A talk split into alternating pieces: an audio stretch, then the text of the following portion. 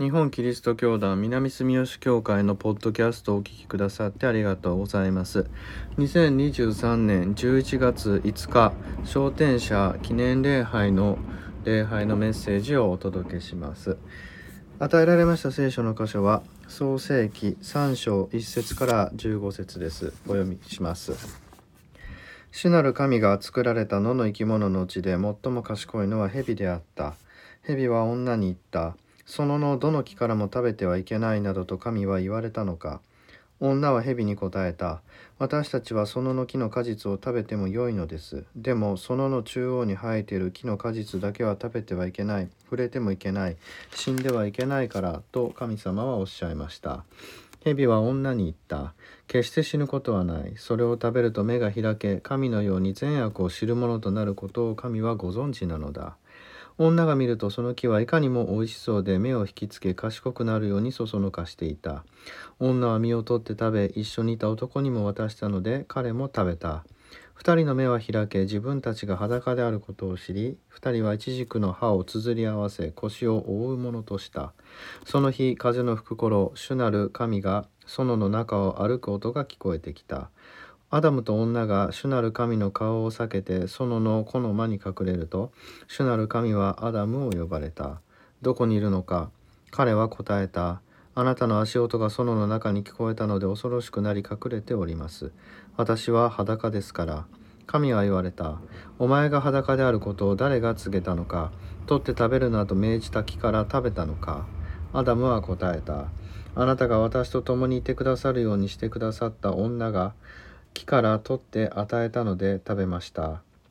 主なる神は女に向かって言われた。何ということをしたのか。女は答えた。蛇が騙したので食べてしまいました。主なる神は蛇に向かって言われた。このようなことをしたお前はあらゆる家畜、あらゆる野の獣の中で呪われるものとなった。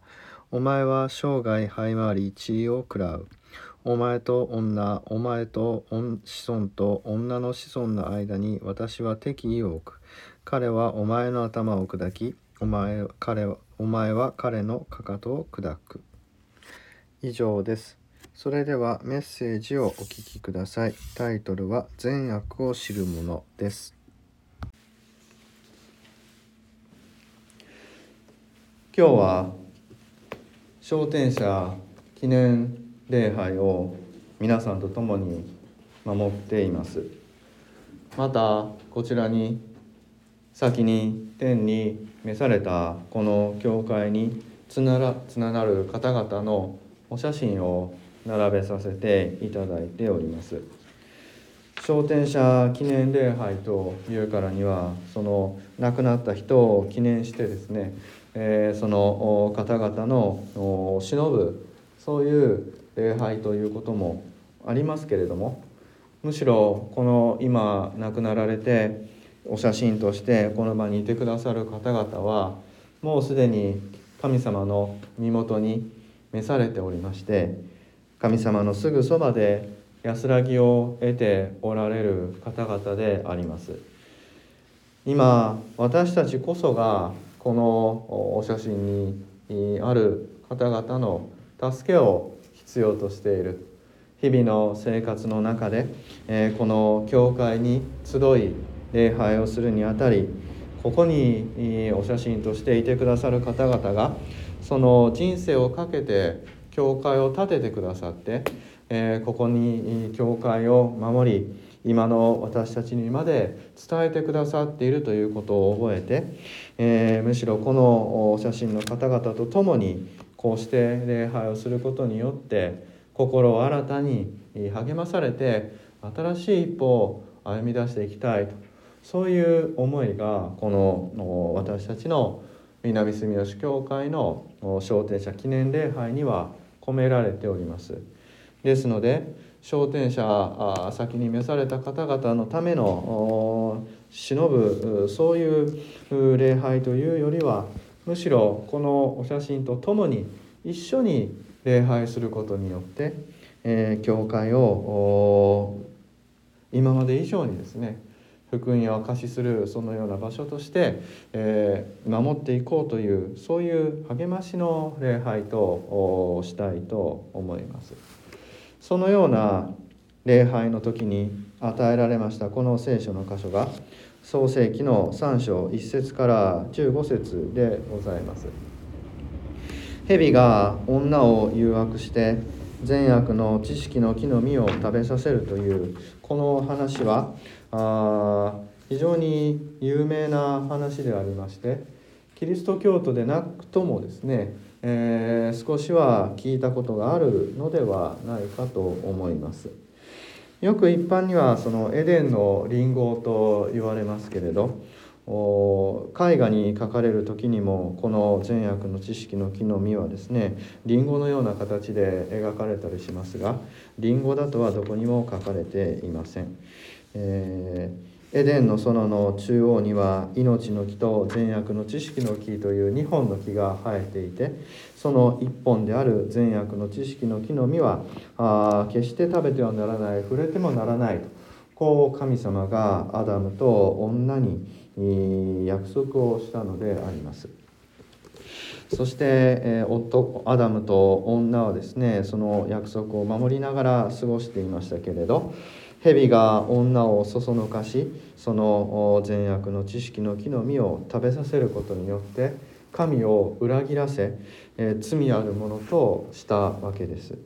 それによって人間が罪あるものとなったと、こう考えられていますので、このことをキリスト教用語では原罪ですね、えー、罪の源と書いて原罪とこう言いますけれど、そういうふうに、えー、扱われてきたところであります。男女平等が言われるこの現代においては、この聖書の箇所はかなり問題がありまして、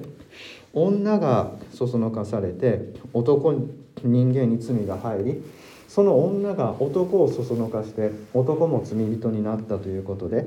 人間の罪の根源は女にあるのだとこう解釈されて、えー、女性は男に従わなければならないという、そういう理屈をですね、えー、生み出すに至っていますので、えー、女は男の支配下にあって男の、まあ、財産であるという考えがあここからですねこの後々のイスラエルにはあ保存されていきますので、そういう点ではあこの聖書の箇所は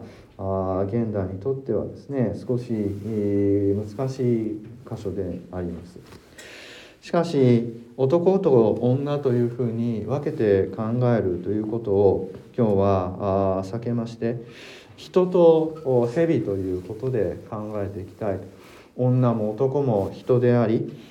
男も女も同様にそそのかされて同じ罪を犯したのであるから、男が先か女が先かということではなくて、人として神を裏切ったということがどういう意味を持っているのかということを今日は考えたいと思います。それにあたって、えー、実は先週ですね、先週の礼拝で、えー、触れました自由意志という概念が大切になってまいります。先週は私お休みをいただきまして、えー、教会に来ておりませんで、えー、メッセージをですね原稿を役員の方に代読していただいたんですが、そのメッセージの中で、えー、こういう問いが問われていました。神様がお作りになった人間だとするならば、どうしてその人間が作り主である神を裏切ることができるだろうかと、こう問うたわけです。もし神様が人間を良いものとしてお作りになっているとするならば、人間は神を裏切ることも罪を犯すこともないのではないだろうかと、神がこれをしろということに従うのが人間なのではないかと、こう考えられるわけですが、人間はそうではなくて神を裏切り罪を犯すわけです。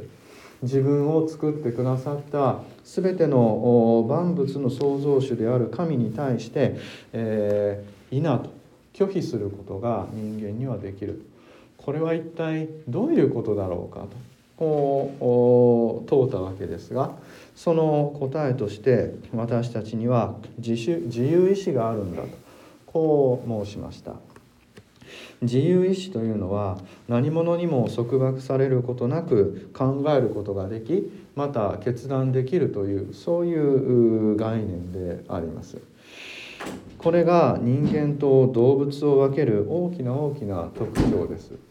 動物は自由にものを考え決定することができません。動物というのはそもそもが本能や欲望に従って生きるものであります。今クマがたくさん出没して人を襲って問題になっていますけれど、クマが人を襲ったところでクマは殺人罪には問われません。なぜならばクマには自由意志がないからです。自分で人を殺してはいけないという、そう分かっていながらそれでもなお人を殺すということではなくて、クマはもう本能的に身を守るために人を襲うのであって、それはクマにとっては抗うことのできない衝動でありますでありますから、そこにクマの意志が入り込む余地がありません。クマは本能と防衛のその欲望からですね、人を襲うのであります。しかし人間はそうではありません。人間には自由意志がありますので、えー、何が良くて何が悪いか自分で考えて判断することができます。人を殺してはいけない、どれだけ憎くて、えー、その人間を殺したいと思ったとしても、殺してはいけないんだということが私たちには分かります。なので人を殺してはいけないということで踏みとどまることができると、これこそが私たちの自由意志です。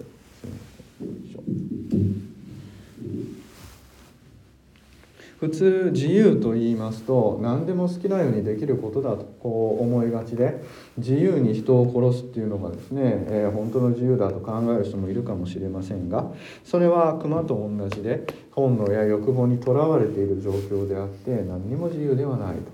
本当の自由ということは自分の欲望や本能から解き放たれてなすべきことを理性的になすというこの理性のことを自由というのであります。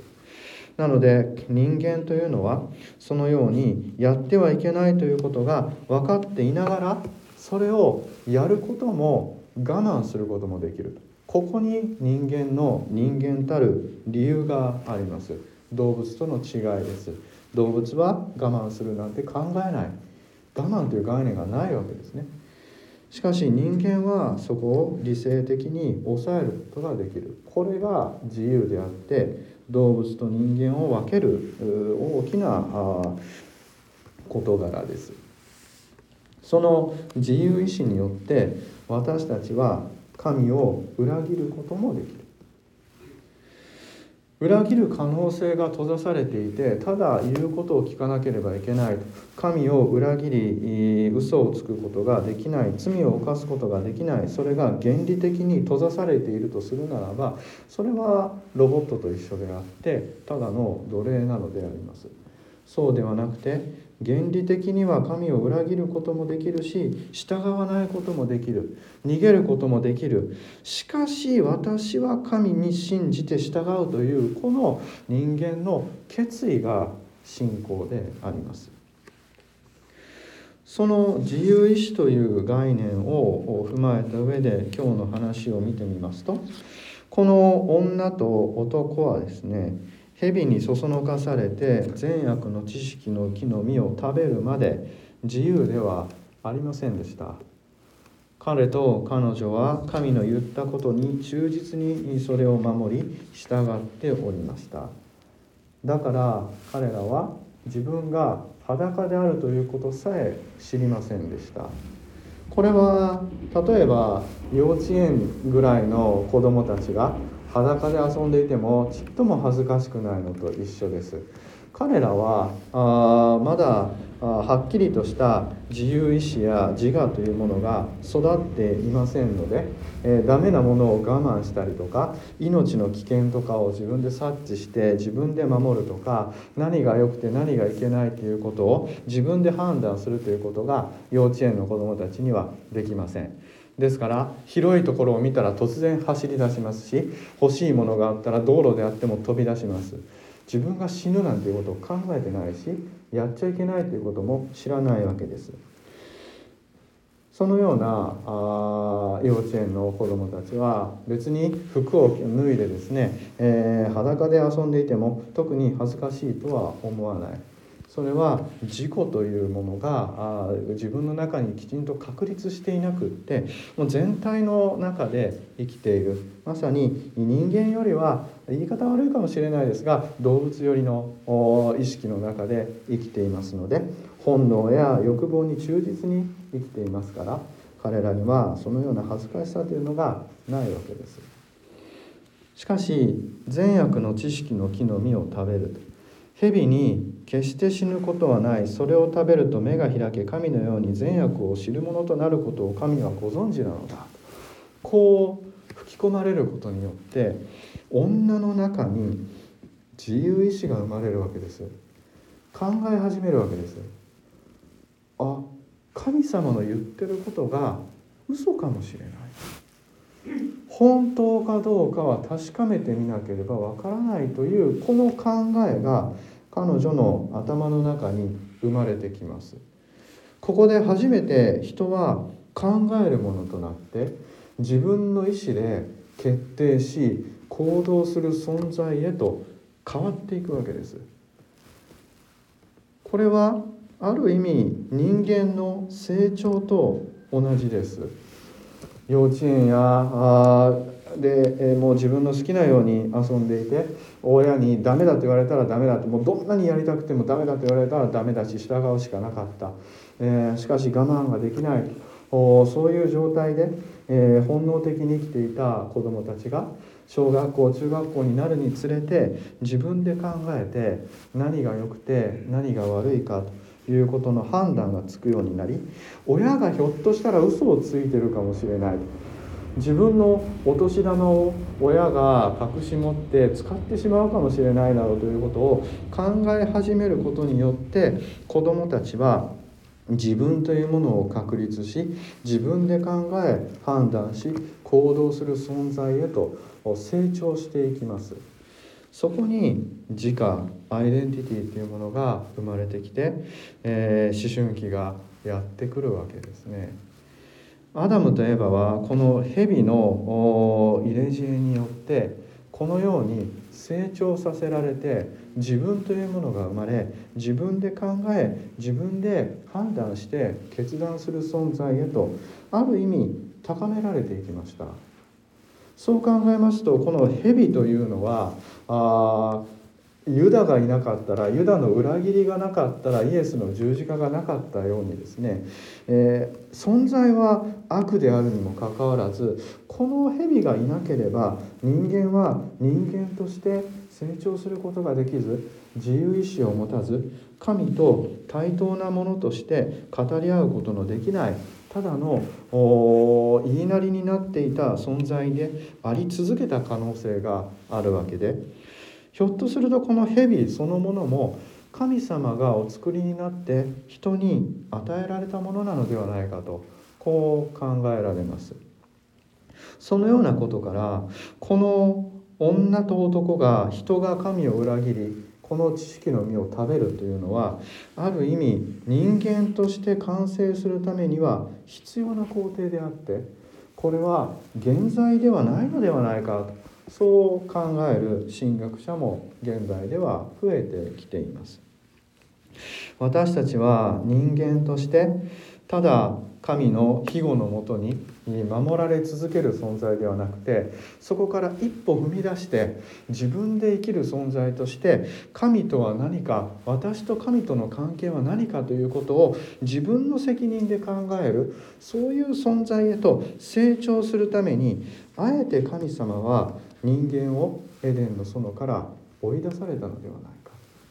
これは子どもたちが独り立ちするのによく似ています。ずっと親の庇護のもとにあって親の言うことを聞いて親の敷いたレールの上を通っていって全部お父さんとお母さんに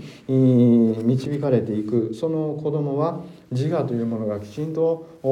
成立できずにですね、えー、親に依存せざるを得なくなっていって親がいなくなった時に自分で生きていく力がつかないわけです。そうではなくて親に反抗して反抗期というのがやってきて、親が嫌いになって反抗して家から出て行って、親と子供の人格が別になることによって、ようやく対等な人間として親子の話し合いができるようになるというような、その自我の確立の過程として、私たちも自分の家から親元から旅立つ時が必ずやってきます。エデンの園からの追放というのはまさにそういう旅立ちであって、神様に守られてきた子供としての人が自立する、そういう物語なのであります。なのでこの善悪の知識の木の実というのは、その木の実が何か魔法的なも力を帯びていて、それを食べたら全ての知識が流れ込んでくるとか、そういうことではなくて、それを食べるという行為ですね。神様がするなと言ったことをあえてやろうとする、その決意そのものに善悪の知識というものが含まれていて、それを手に持って食べるということが、人間が人間として自分で考える存在へと作り変えられていく、そういう出来事であったと、こう考えられます。ですから、この善悪の知識の木の実を食べることそのものには意味がなくて、それを食べようとすることに意味があるわけで、この実を食べたところで男も女も死ななかったわけです。命としては死ななかったけれども、神と人間とのその親子の関係には死んで、別の存在として人と神とが対等に語り合い、自分と神との関係を考える、そういう存在へと生まれ変わったわけです。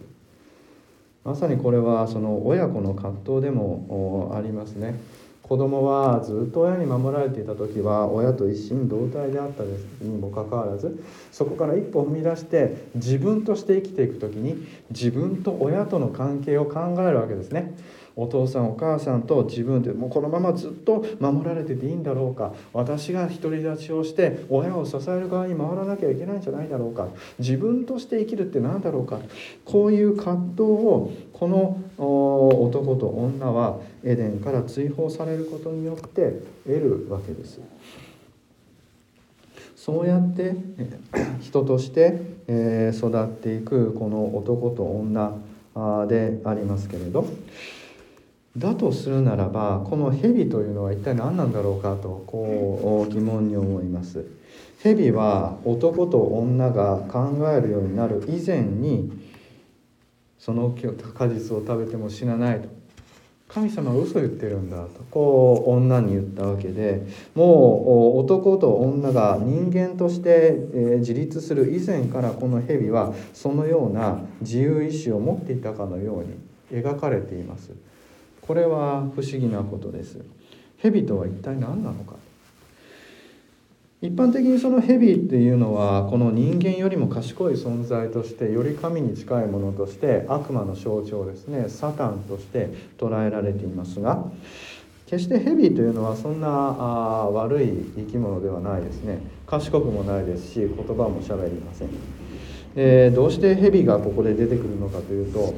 蛇は地べたをこう這いずり回る生き物ですね。イスラエルの人にとってみれば、それは本当にこう屈辱的であります。土下座とか考えられないわけですね。地面に、えー、あた額をこすりつけるとか体をこすりつけるっていうのは本当にもう屈辱なので、蛇を見た時にイスラエルの人はびっくりしたわけですね。どうしてこんな醜い生き物を神はお作りになったんだろうか、ここまでひどい生き物を作るというからには何か意味があるんだろうと、こう考えたイスラエルの人たちは、きっとこの蛇は昔は這ってなかったに違いないと、けれども何か大きな罪を犯したがゆえに、その罰としてこの地べたを這い、這い回るという罰を与えられているんだろうと、こう考えて遡って、ここに蛇にその役割を担わせたわけですね。このぐらい悪いことをすれば一生地べたを這いずり回るという罰を与えられても仕方がない、なので人間を罪に導いたのが蛇である、こういう神話が作られていったわけです。しかしこの蛇というのは動物の蛇そのものを指しているわけではおそらくないでしょう。他の動物とこの人間が語り合うという場面は創世記には出てきませんし、蛇がしゃべるということは明らかにおかしいわけです。この蛇というのはおそらく私たちの心の中にある悪の象徴です。私たちは絶えずこの誘惑、そそのかしにさらされてます。どんな人であっても私たちはこの蛇の誘惑があ心の中で渦巻いてるわけですね。もうこんなのやめてしまえばいいじゃないかと、もうここだったらもうちょっと取っちゃえばいいじゃないかとか、もうここは逃げたらいいじゃないかとか、さまざまなささやきが私たちの心の中には絶えず渦巻いていて、それがここでは蛇として象徴的に現れているんでしょう。女の心の中にそもそも持っていた あ, あの実を食べたいな、目を引きつけ、いかにも美味しそうで目を引きつけ、賢くなるようにそそのかしていた。女をそそのかしていたのは蛇じゃなくて木の実そのものだとここには書かれています。それは木の実が何かそそのかすわけではなくて、女の心の中にそのような思いがあったからそう木の実が見えたわけですね。なので女の心の中に蛇やこの木の実のそそのかしがすでにあったんですね。なのでそう聞こえたわけです。同じようなこの誘惑というのを私たちはずっと持っています。しかしそれこそが今日の話から見ると人として当たり前のことであって、そのようなそそのかしと出会う時にこそ私たちは神と向き合う機会が与えられているということであります。私たちは善悪を知る者としてこの女のように蛇と絶えず向き合いながら今日という日を生きているわけです。そのことを覚えて私たちは人として欲望や本能に翻弄されて神を裏切り続けるのではなくて、善悪を知る生き物としてこの蛇のそそのかしを振り切ってですね、本当に自由な存在として、えー、自分はこうしたいああしたいという欲望をあるでしょうけれど、それを一旦置いておいて神様に向かって本当に自分のなすべきことを問いかけるということをしていきたいと、そう思います。そのようにして本当になすべきことをなしていくという生き方こそが人としての責任ある生き方なのではないだろうか。イエス様はその究極の形として私たちのために自分の命を捧げて十字架にかかってくださった。私たちが自分から十字架にかかりに行くことはできないでしょうけれど、自分の欲望や財産や喜びや楽しみを優先して誰かを犠牲にしていくのではなくて、今本当に助けを必要としている人のために自分があ働く、自分の身を犠牲にするということはおそらくできるでしょう。それこそがこの蛇の誘惑にそそのかされずに